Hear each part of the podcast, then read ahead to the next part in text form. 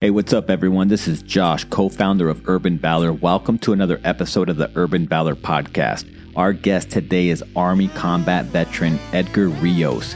Edgar walks us through being a brand new soldier in Afghanistan and getting shot at for the very first time.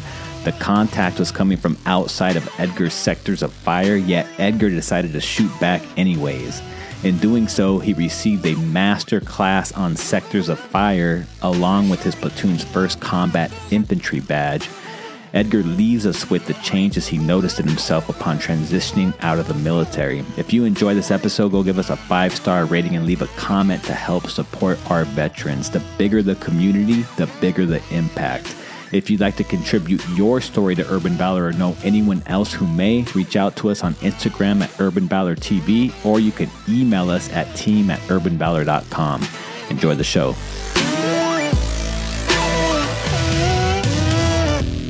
All right, we're rolling.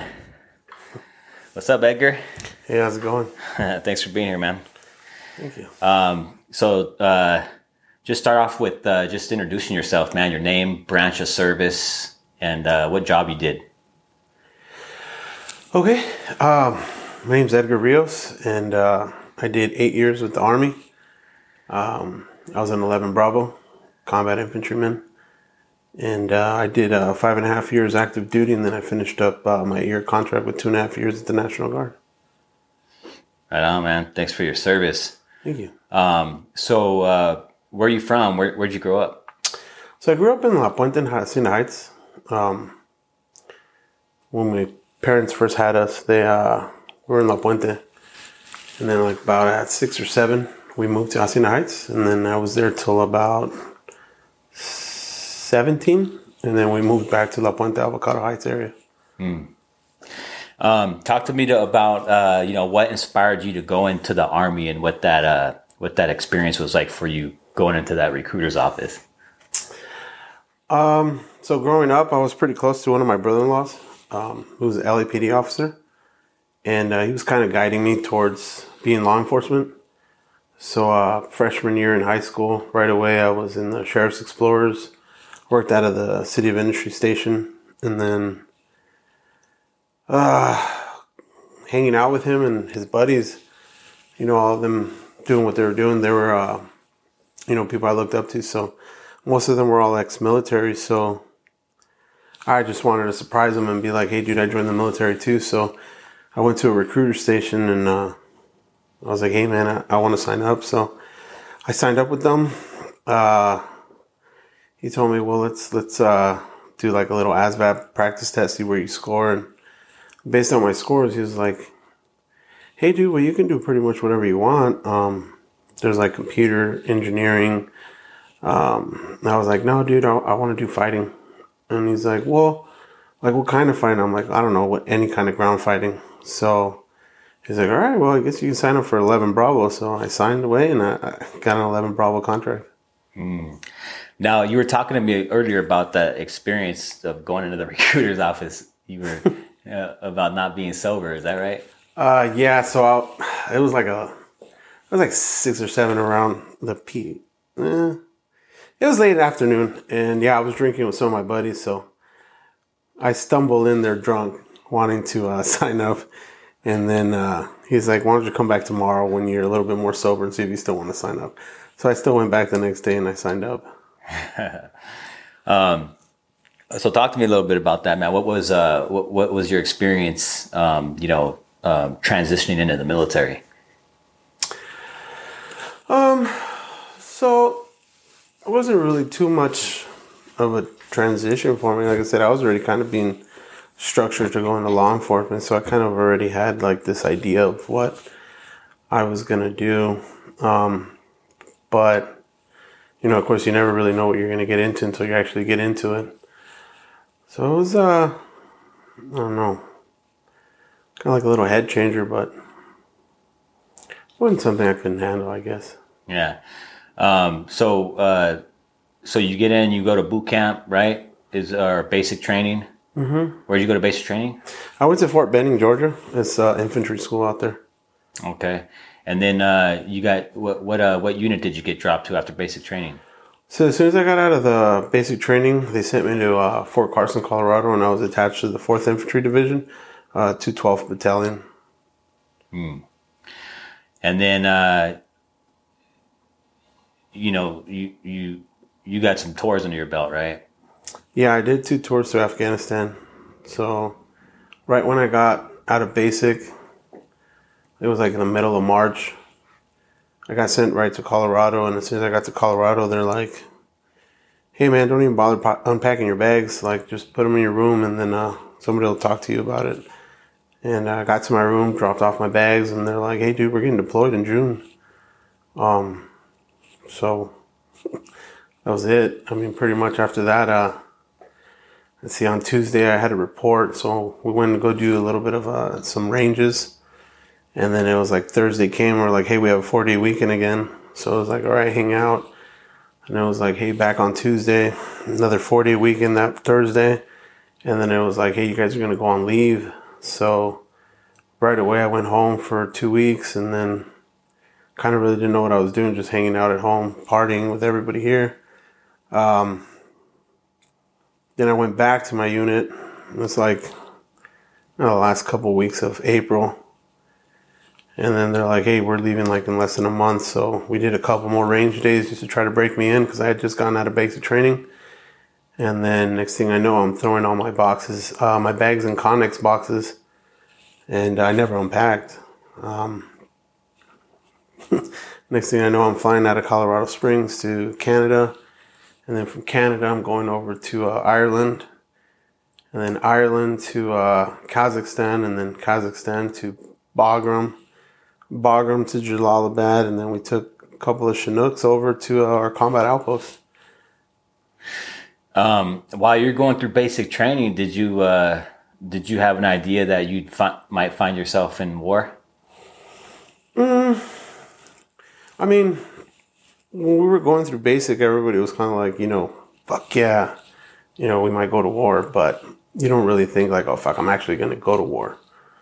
Um, so, no, I didn't even know where I was going until the end of basic training either. So, it was a surprise. So you ended up going to Afghanistan, right? Mm-hmm. Um, what was that like? What was your entry into Afghanistan like, and where did you end up?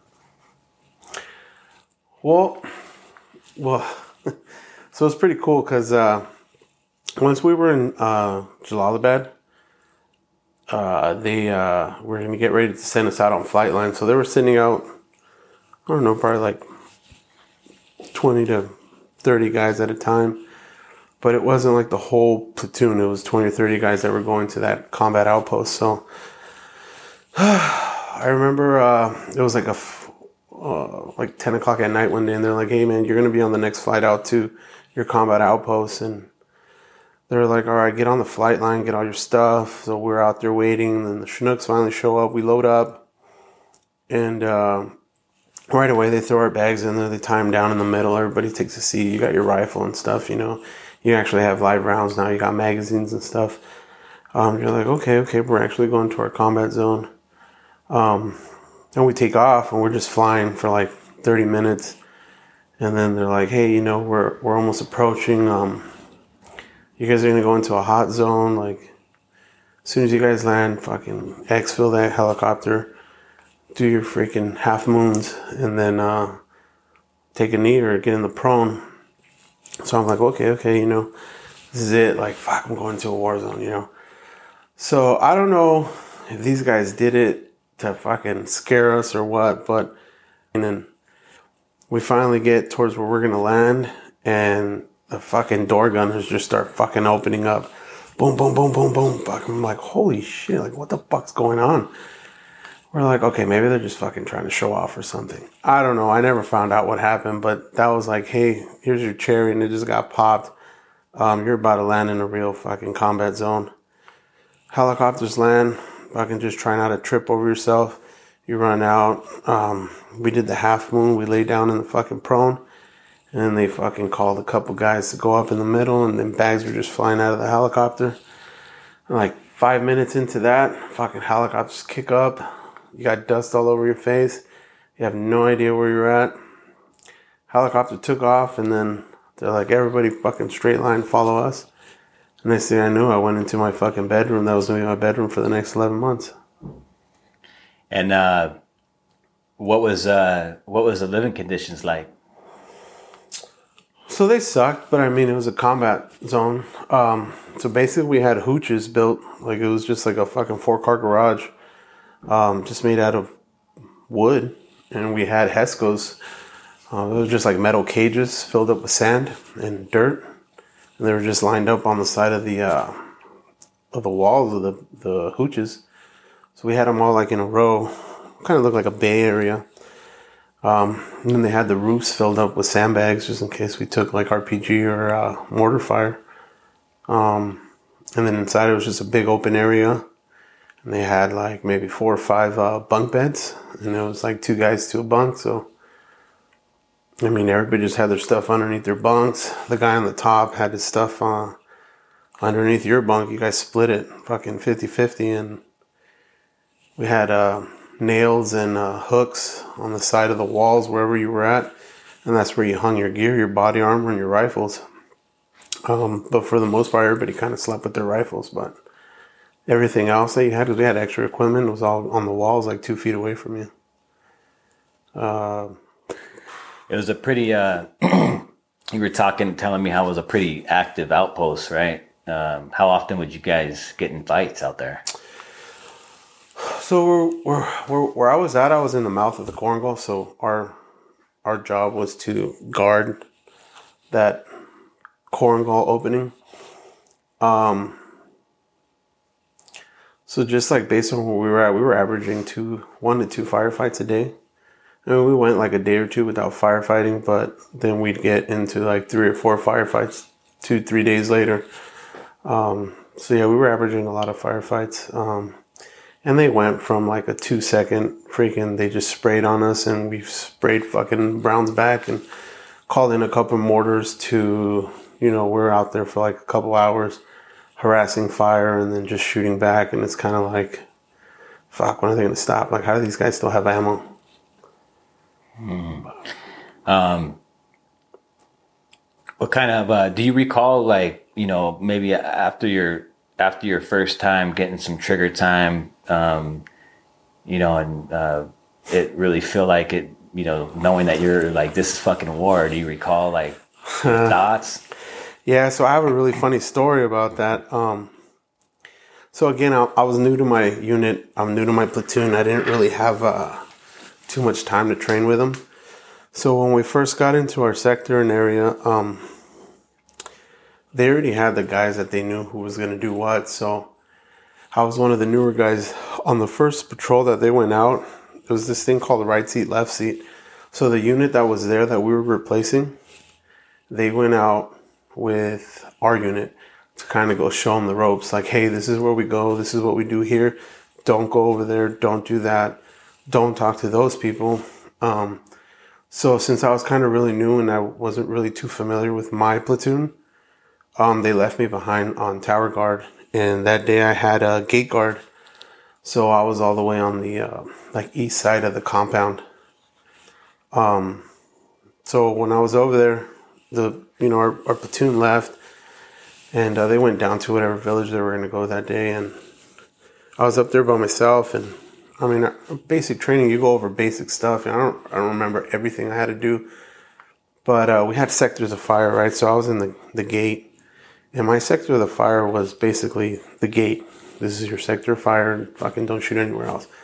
But at the time, I wasn't too familiar with all of that.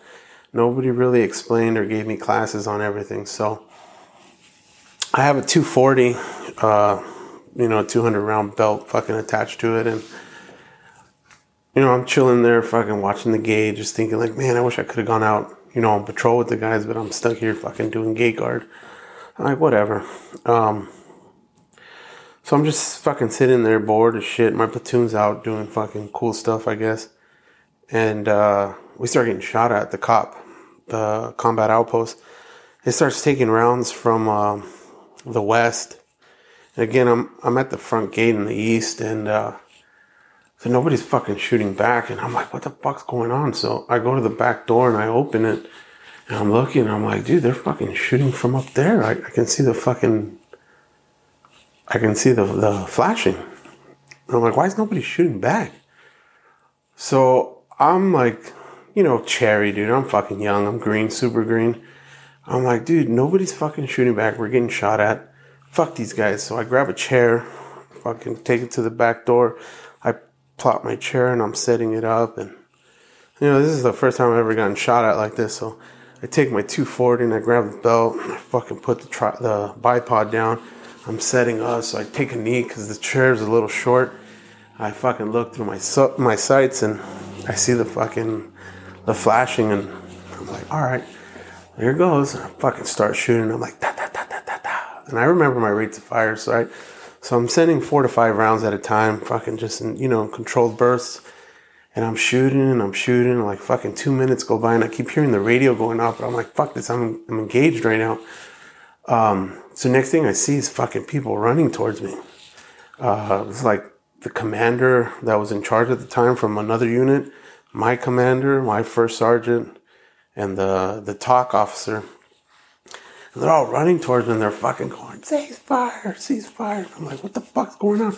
So I ceased fire, I move the fucking rifle back and I fucking put it over there.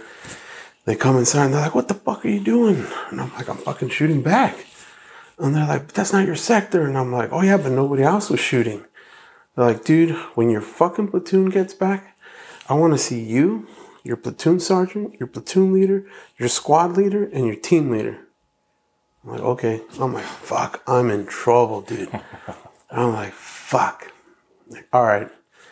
So whatever. I'm fucking sitting up there and I'm like, I'm gonna get fucking fired. Like, what did I do, dude? Like, what did I do? Fucking an hour or two passes by, the platoon comes back in, and uh, they're driving in through the gate, and fucking the platoon leader and the platoon sergeant get off the truck and they fucking threw two other privates up and they replaced me and they're like, come with me now. Go fucking wait in your room. I'm like, all right. So I go wait in my room and I'm fucking sitting there like, dude, I'm fucking fired. Like, what did I do? And the other guys are like, what the fuck did you do? I was like, dude, I don't know. We got into a shootout and I fucking, I was shooting back. And they're like, oh, dude, you're not supposed to shoot over there. You got your own sector of fire. You can't fucking shoot over the cop. And I was like, well, why not? I was like, I wasn't I like I knew where I was shooting at. Like, dude, no, you're not supposed to do that. You're fucking crossing sectors, and how people get hurt. And I'm like, all right, well, whatever. I guess I fucked up. Like 30 minutes go by, and then fucking, I'm sitting there without my gear on. I'm just fucking like, dude, I'm in trouble. And uh, my platoon sergeant finally comes in. He fucking opens the door.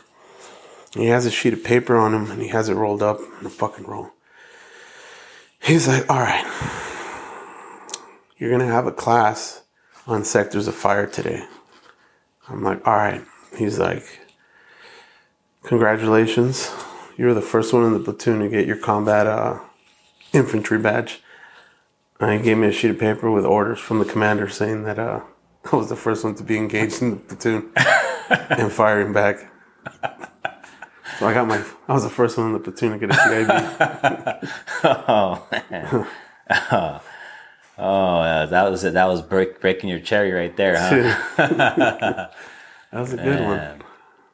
Um, so uh, you know, uh, any specific missions uh, you want to talk to me about?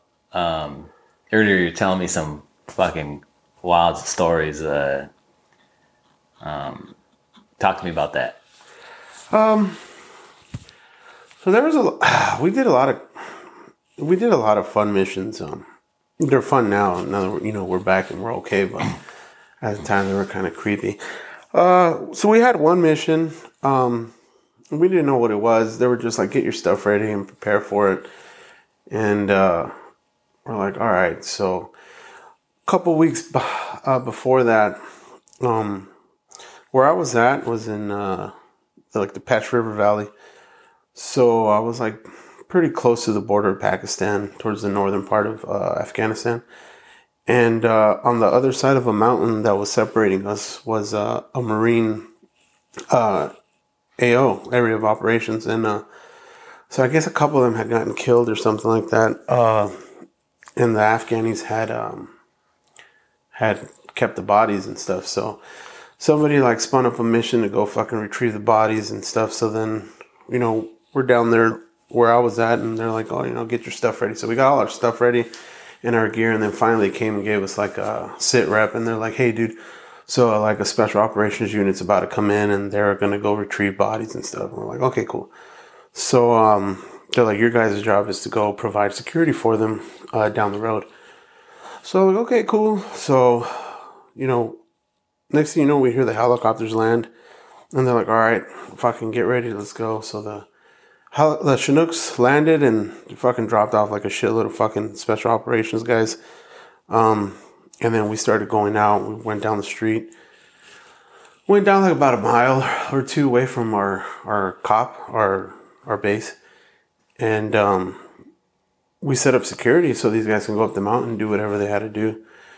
So I remember we were like about an hour in, and I guess they got to wherever they were going because then you could start fucking hearing the helicopters and Chinooks and fucking uh, the AC 130s going off, and you just hear a bunch of ruckus going off in the mountain. We're like, dude, these guys are fucking shit up.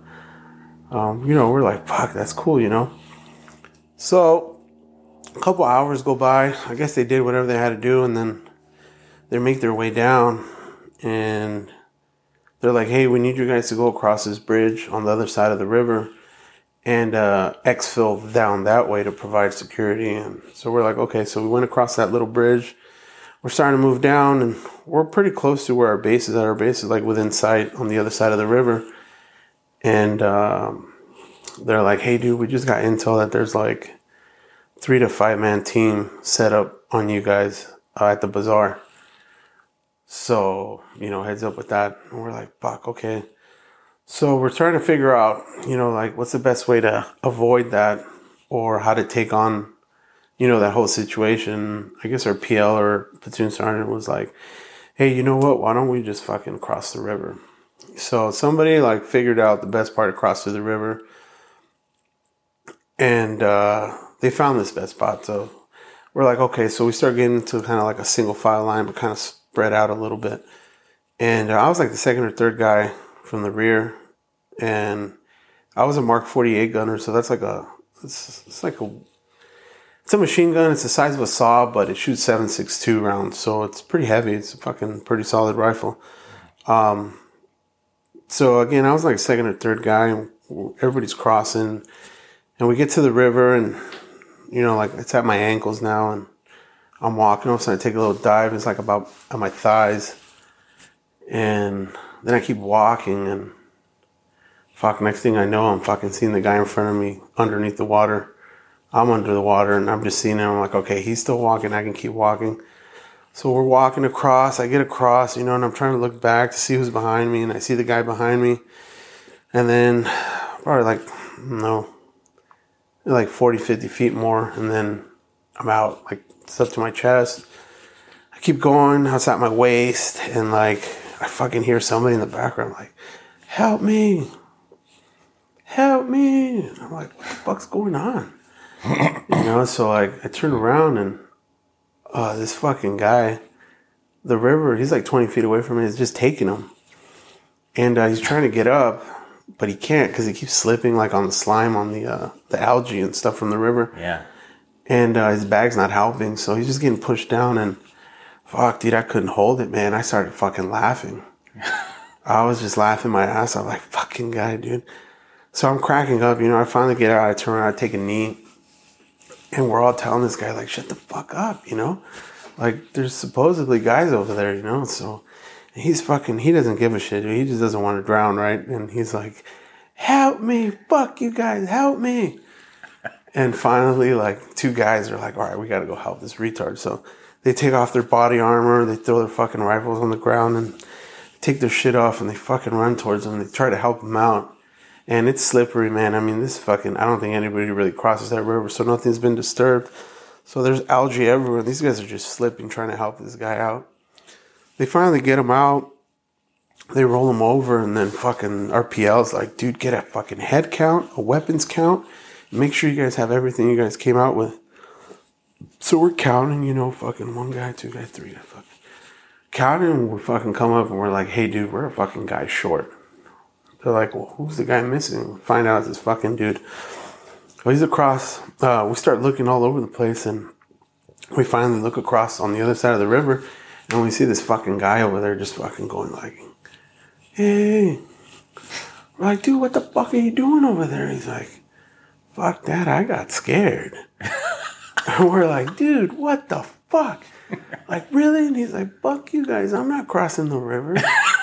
so, you know, the PL's like, dude, we're not gonna fucking send guys back over there and come back across. Like, we almost lost one guy.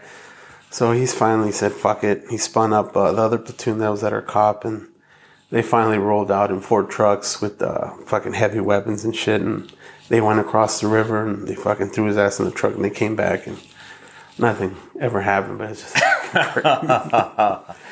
Man, he had to catch heat forever after that, huh? yeah, he they, nobody ever let it down. But you know, it's just those one of one of those funny times that you have in a war zone, I guess. Oh man. Um, so, how long were you out there in Afghanistan? Your first tour? Yeah, so my first tour I did, it was a year long tour, but I mean, I was only actually in theater for like 11 months, 10, 11 months. Um, just between June 2009 and June 2010. So it was a pretty. Uh, uh, it sounds like it was a pretty rough post, right? Like you guys, you know, a lot of lot of fighting. Um, Yeah, it, I mean, it was a pretty hot zone, but it was just because of where we were at. It was in the mouth of the Korengal, so ours was pretty active, and then the Korengal was fucking super active. But that was part of our our mission was to uh, provide some kind of disruption to the Korengal. So yeah. Did you ever? Uh, did you ever become like callous to to getting shot at? Uh, you know, like well, here we are again, just getting fucking shot at. Uh, so after a while, after a while of being there, you start noticing how dangerous a shootout is. Um, so yeah, you get kind of desensitized to stuff. Um, there will be days where it's just like, oh fuck, you know, let me go get all my gear. Fucking everybody get stand to, you know. And then there was days where we're like, fuck that, dude. I'm not gonna fucking dirty my rifle. I just fucking cleaned it. Um, yeah, dude, it was. It's just it happens so often that you start kind of fucking reading it on your own, like, oh, it's not that bad. did you ever? Did you guys? Uh, uh, did you receive mail while you're out there? Mail? Yeah. Yeah, so we received care packages.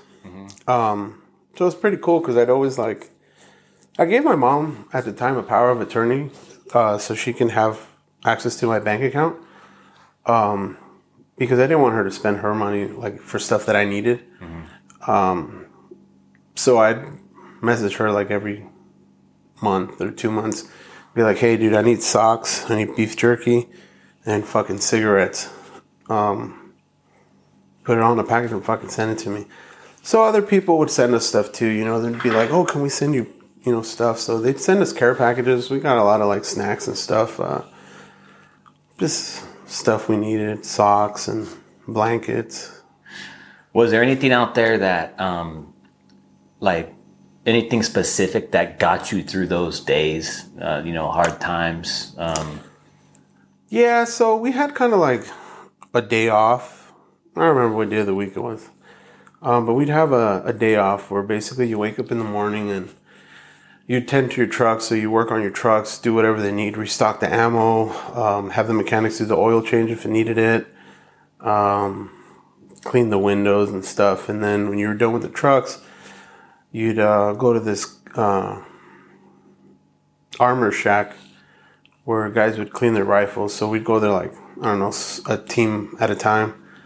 So one team would go in there and everybody would clean off their rifles, you know, for like an hour, just shooting the shit, kind of cleaning. And then we'd go back to our rooms and just kind of like, it's your day off, dude. You can do whatever you want after that. As long as the trucks got taken care of and your rifle and your weapons got taken care of, you had the rest of the day to yourself. So um, I mean, there's nothing really to do. But a, a couple of us had uh, had lap- laptops, and um, had a buddy of mine who used to send me like a little uh, hard drive with uh, movies, whatever was out. He'd download movies for us, and so he would send them over to us, and um, we'd have like movie nights, dude, on those days. Just kind of everybody together, just watching a movie, try to fucking feel normal, I guess. Yeah, that's uh, it's always good to have an outlet like that. Yeah. Um, for me, you know, it was mail, receiving mail. Uh, you know, I was married at the time with kids and stuff, so every time you get a letter from a, your kid, or you know, a little drawing, or you know, a letter from the wife, it it uh, lifted your spirits for a little while. It did make you feel normal for a little bit. Yeah. Um, so, what's it like? You know, coming back from what was it like coming back from your first tour like that? So, uh, I don't know, man. It's kind of weird. Uh, just coming back, you just got to start trying to get used to stuff. Because I mean, you're out there for a year, man, and I don't know. Just try to normalize everything. I guess. Uh, I had like a lot of trouble sleeping, so I would just buy ZzzQuil. It was like back when ZzzQuil first came out, so it was fucking amazing. I would uh, just buy ZzzQuil and fucking drink it, a bottle probably, half a bottle every two three days, just to go to sleep. Um, just because you have trouble sleeping, you know, you just fucking been through like, you know, like an eye opening fucking experience of your life. So sleeping's kind of rough. Um, and then just talking to people.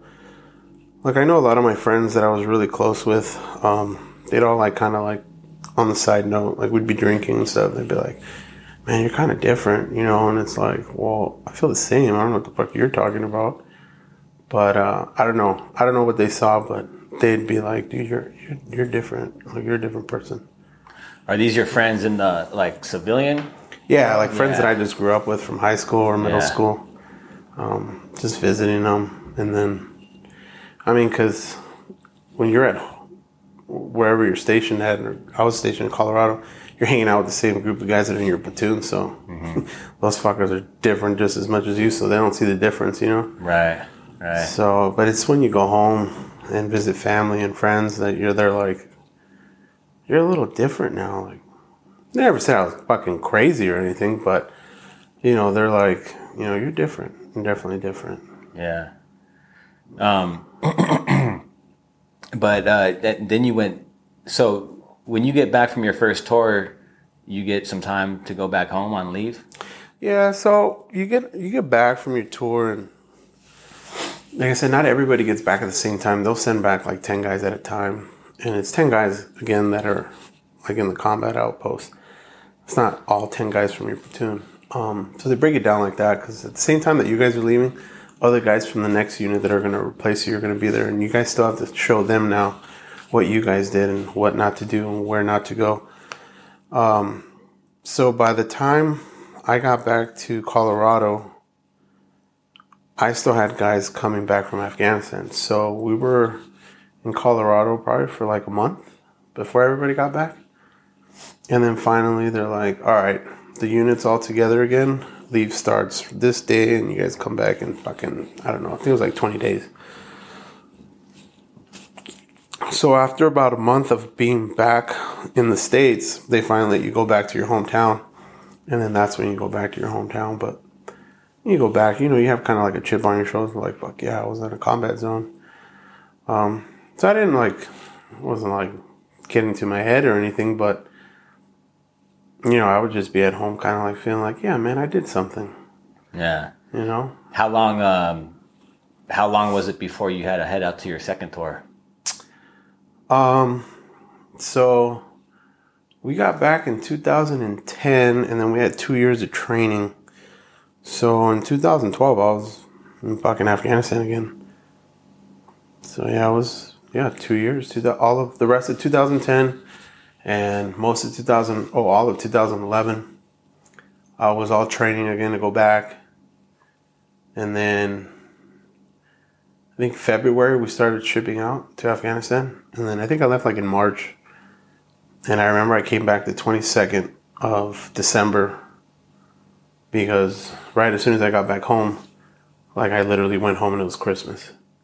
So that was pretty cool for my parents and like my family members. But And uh, did you end up back at the same outpost, or Uh, was it? What was that? What, what was your experience like the second time? So my second tour was it was, it was pretty hot, but it was different. Um, our second tour, well, my second tour, it was more leaning towards um, turning it over to the Afghani military. So the first six months of my tour, because my second tour I only did, it was only a nine month tour. Our second tour, uh, the first six months were like, hey, you guys are like the main fucking spear of the sword, and the last three months it was like, hey, you guys are just back up. These guys gotta fucking take over their own country. Um, so we'd go out our first tour, same shit, just fucking firefights all the time. Um, but what was crazy was we started giving it back towards them so they would it would be like we'd go out with them sometimes to the point where we were not going out unless they needed us. So every time they went out, they fucking needed us because they, I don't know what was wrong with them, but uh, they were getting fucked up. So all the time they'd fucking spin us up like, "Hey, get your shit in the truck. We got to go fucking help them out." So it got hot like that because we'd always have to go out on QRF, which stands for Quick Reaction Force. Um, so we'd go out there all the time, but there was a couple of times where it was very, very uh, like fuck, dude. I don't know how the hell these guys survived, but uh, they they'd start planning fucking little fucking tricks on them, and these guys would fall for it every fucking time. But mm. that that was my second tour. Um, what was it like uh, transitioning out of the army for you, man? So. Uh, so right when I was getting ready to get out, because I, I had to extend active duty to go to my second tour, mm. and the only reason why I extended was because I was training with them for two years, and by then I was already their fucking squad leader. Um, I had my own team, you know, my own squad, and I was like, "Fuck, man! Like I've been practicing with these guys this whole time, and then they're gonna deploy, and then I'm gonna go start getting ready to go home. So now they're gonna get a complete new guy. So I'm like, nah. So I extended. Um, so right when I got back from Afghanistan, my second tour, I literally had three months and then I was out. So part of it was going to some fucking classes where they try to teach you how to be like a fucking civilian. Um, they start signing you up to like LinkedIn and fucking create this profile because that's the only way you can get a job. Um, you got to go to these fucking courses and classes. Uh, it's a bunch of weird stuff that they make you do. And um, so I had to do it. So as soon as I got back, I just started fucking going to those classes, and I was no longer really training with anybody in my platoon. And I thought, okay, so time time finally hit, and I came home, and it's like I had like ten grand saved up, and ten grand was a lot of money to me. Mm-hmm. Um, so I'm like, all right, so I got ten grand. So I go home, and uh, I move back in with my parents, and fuck, like two months go by and I'm like just burning through this money. I'm like, oh fuck, I need to get a job. So I'm like, okay, well, what do I gotta do? So I start getting stupid jobs. Like I start working like at fucking CarMax and yeah, fucking yeah. I think I was like trying to sell cars and stuff. And I mean, it was cool and all, but I was just drinking a lot and hanging out and like partying. So it's kind of like getting out of high school or college, or you're like done with something and you just want to party. So I was doing that, but I was fucking burning through money like crazy. And I'm like, man, 10 grand isn't shit. So I started working, like I said, at CarMax. And, um, you know, I'm trying to just be like normal around my friends, but you start talking to people and, you know, they're just fucking doing regular stuff. And yeah. start kind of feeling like kind of weird around them. Like, man, fuck this guy. This guy's an idiot or fuck this and fuck that, and you're just like, what the fuck's going on with you? Like, what's going on? So it was kind of hard adapting. Just, uh, I don't know, just putting yourself in other people's shoes. Like, why do people think like that? And I mean, I, I probably needed to look in the mirror, you know, and just be like, dude, maybe you're fucked up. Yeah. But I don't know. I just everybody I looked looked at and was around. Did the um crazy? Did you, the combat uh, experience catch up to you at all? Um, did it affect you in any way getting out? Um, so it's kind of hard not to say that it hasn't, but I mean, yeah, there's there's a lot of stuff that happens, right? So like, I get fucking. At first, I was getting really bad nightmares. I was doing a lot of uh, fucking night sweats, night terrors, and stuff. And then at the time I was married, um, she my my wife at the time made me go get marriage counseling and then uh, therapy. So I was getting marriage counseling for like about a month, and then two weeks into that, I started doing my own personal therapy, and my therapist was just like, "Hey, dude, like you, you really shouldn't be married. Like this is not you're you're not at a point where you need to be married." Um, so I explained to her that that's what my therapist was saying, and I guess she was getting her own therapy, and they told her the same thing that you shouldn't be married to him. So we both agreed, and we got you know just uh, divorced. But uh, then I got uh, my personal therapist. I didn't feel like I was going anywhere. Um, so I just stopped going after two weeks, and I only did one session a week, so I really only saw him twice. And uh, well, that was it, man. I never wanted to go get help again. Um, other than that, I just dealt with shit on my own, just kind of bottled stuff up, uh, you know, mope around whenever you're alone and fucking drink a lot. I guess just self medicate. Yeah. Um, is there anything that you do now today to try to cope with, with all that, with all those uh, symptoms? Um, so no, I mean, I just drink a lot, dude. Um, I drink a lot of beer. You know, I'm always, I don't know, I just fucking find it hard to have a good time without drinking. Mm. Um, but it's a little different because I have kids now with my my wife now. Um, it's different. It was I, I did get sick. I got. I don't know how it happened, but uh, I was getting kind of like anxiety attacks. I was fucking panicking. I felt like I was having heart attacks. So um, I went to the hospital. Like I went to Whittier Hospital like three times. And finally, one of the doctors there was like, "Hey, dude, look, I was a PA in the military." He's like, "Did you ever serve in the military and stuff?" And I was like, "Yeah, dude, I, I served." And he's like, well, "Have you ever been in a combat zone?" I'm like, "Yeah, I went to Afghanistan twice." And then he's like, "Dude, you need to go seek therapy. You're suffering from something. These are panic attacks." And so, you know, I was like, "Fuck, man! Like, are you serious? Like, am I suffering from this shit?" Um it's kind of hard to admit, you know, but it, I mean, the symptoms are all there, man. I mean, you, you wake up in the middle of the night covered in sweat. Um, fucking during the day, you'll just be sitting there and you're like, dude, I'm having a fucking heart attack. Like, what the hell's going on? Hmm. Your arm goes numb. You're like, my fingers are tingling. I feel cold and clammy. Like, this is a heart attack. There's no way this is just fucking a panic attack. But, uh, you know, just fucking, you realize you, maybe it is all in your head I don't know what happened, but I started feeling better, you know, when you just kind of realize that, hey, man, like, I, I need to relax. Like, I'm at home. There's nothing else that's going to happen. Mm-hmm. And I just kind of like, you know, my son was born, and then I'm like, dude, I, I got to be here for my son. Like, what's going on? Like, you need to get right. Um, so you just kind of wake up, snap out of it, I guess. But, uh, you know, there's every once in a great while you catch yourself, you have a fucking pretty crazy dream, you know, and it's always the same fucking shit where, like, something's happening and you're helpless. You can't you can't either don't have a fucking gun or you can't move your arms or you can't you feel pinned down like but I don't know, I guess it's just been kind of slowly tapering away over time. Mm. Um well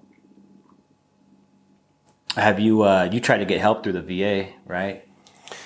Yeah, so I've gone to the VA and I've gotten disability ratings and I got rated for PTSD and uh, other like little shoulder stuff and knee stuff. But um, I have gone out to try to like get VA help. This VA is kind of like slow, very slow step in yeah. helping people out. Yeah. Um, um, well, I appreciate you being here, man, telling your story, Edgar. Uh, I'm getting ready to cut the tape, but you know, I'd like to give everyone an opportunity you know, if you have any last words you want to say, uh, maybe any words of encouragement for somebody that might be in your position or. Um, you know, the only thing I can I can say to anybody that I don't know can relate to anything that I've said is, uh, you know, just actually uh, you know, just man up and actually admit, you know, some people need help. Um, yeah, it's you know, it's hard to admit sometimes because yeah, you just, were you were a fucking big badass, uh, you know, eleven Bravo, and then yeah. you know it's it's kind of hard, you know, and people look up to that. People, you know, they recognize your experience and they respect you for it. And yeah. sometimes it makes you feel a little weak having to say that, you know, you, it, it, affects you, right? Yeah, yeah. yeah. But that's, you know, part of being a, a badass is saying, hey, man, I need help. That's right. That's right. Well, hey, thanks for telling your story, Edgar. Appreciate you, man. Thanks yeah, for your service. Anytime, man. Anytime. Thank you. Push it to the limit, I can't go no more. Red light, no